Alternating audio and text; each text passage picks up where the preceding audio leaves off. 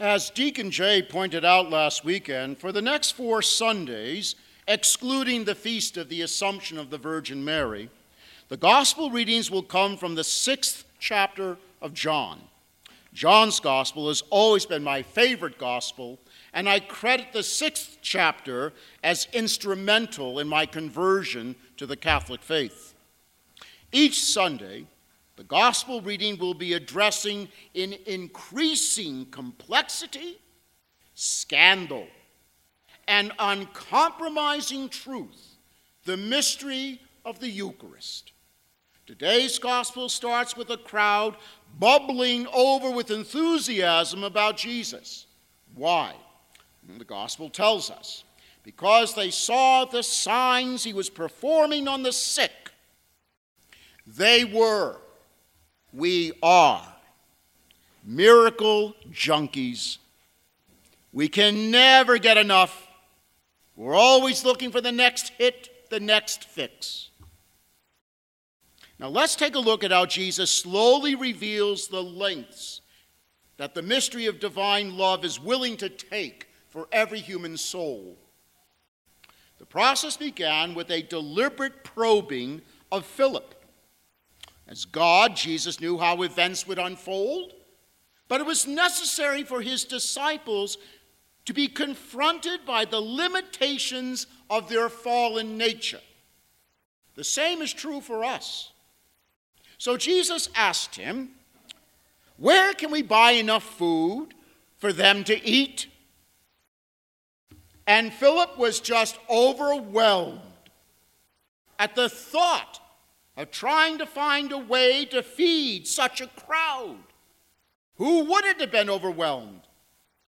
Philip, we quickly realize in the face of great, overwhelming need how woefully inadequate each of us is to do much, if anything at all.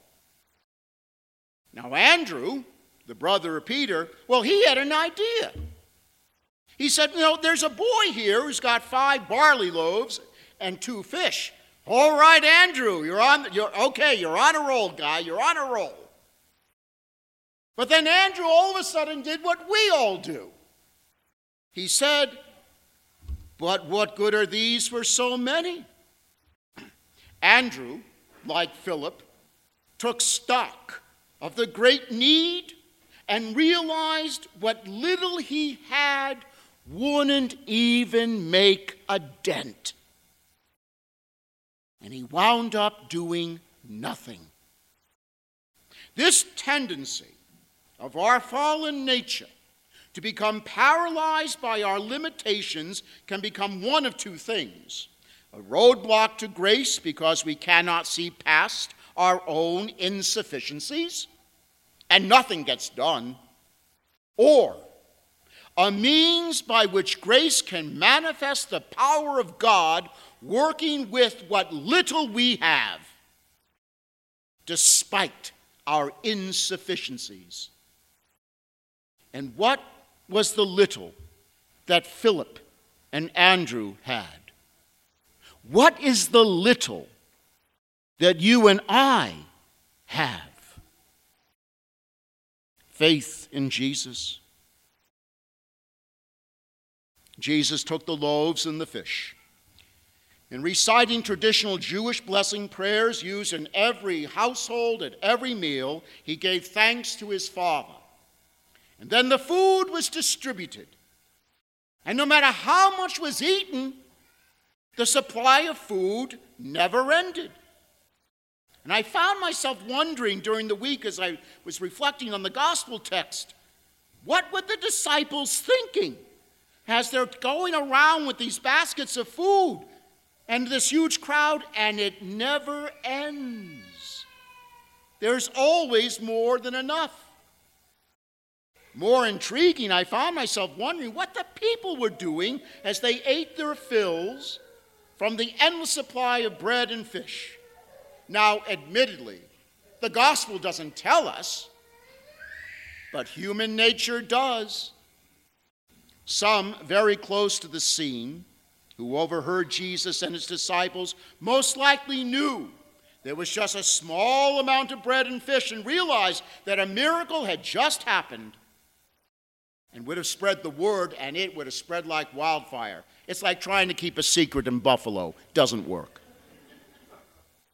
Most would have figured out, just using the common sense God gives to a doorknob, that no one could have possibly have prepared that much food in advance for such a crowd and would realize that something unheard of was happening in their presence. But now, just for the heck of it, let's consider what they were doing as they ate. Now, no doubt, the event quickly took on a picnic atmosphere.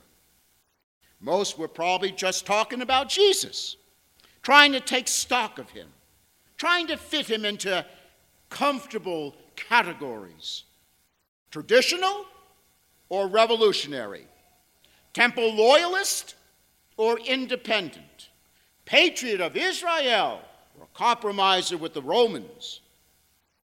Perhaps some, while eating this miraculous meal, lost sight altogether of the miracle and fell back into old habits. You know, like we do. Gossiping, talking about the weather, how the crops are doing, whether we're going to get a second cutting of hay in, the political situation of the day, what their kids were up to, making business connections, and on and on and on. Maybe some even fell asleep, like some do at Mass, having full bellies and reclining on the ground softly cushioned with fresh spring grass.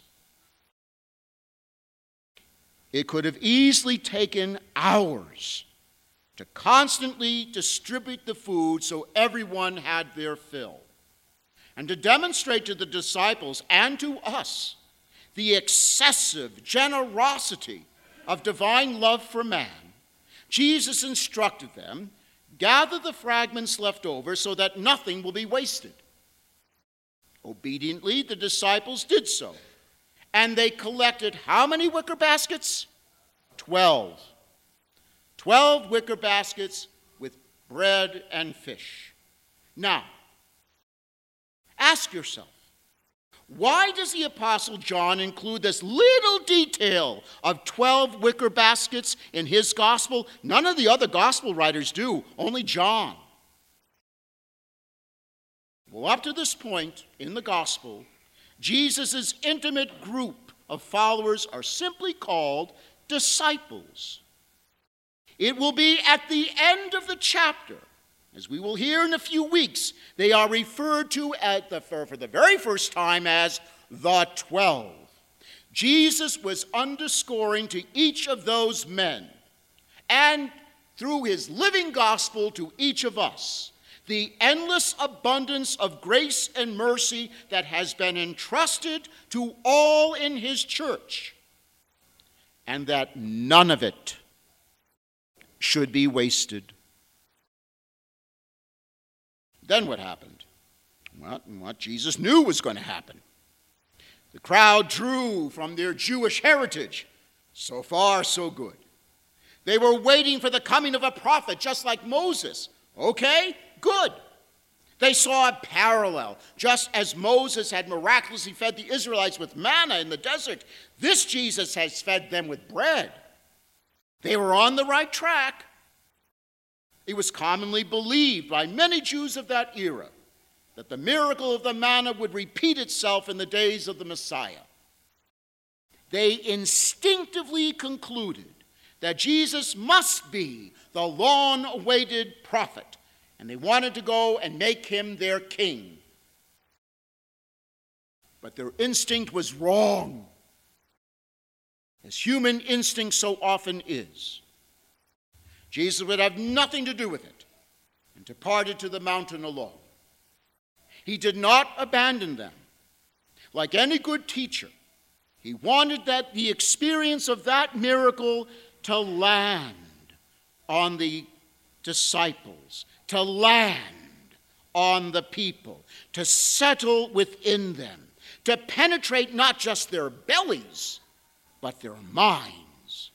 For the far greater miracle that could always be theirs, but only if they will allow this temporary and passing nourishment to deepen their faith to accept the ultimate, scandalous act of divine love for man, the true bread that will give eternal life.